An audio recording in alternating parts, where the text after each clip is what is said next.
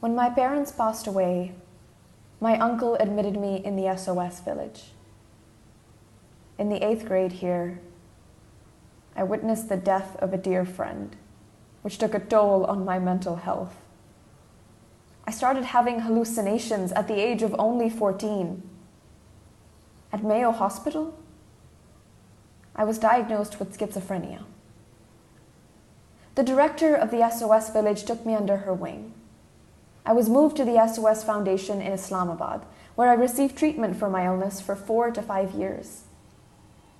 Upon recovery, my psychiatrist suggested I should marry, as is customary for a girl in Pakistan to do.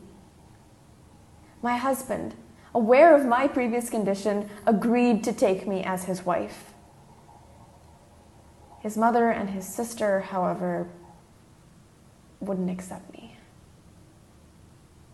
I often had outbursts which stressed my children, and so I was separated from my family.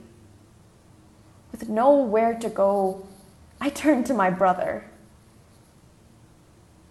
But he said he couldn't afford to keep me under his roof. I returned back to the fountain house, and I've been here ever since. I have no visitors, no family, no one from home to pick up my phone calls.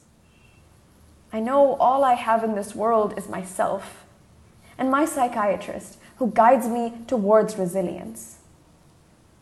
I've become more independent, more stronger mentally, and I've learned that the only validation I need is for me to accept myself as who I am.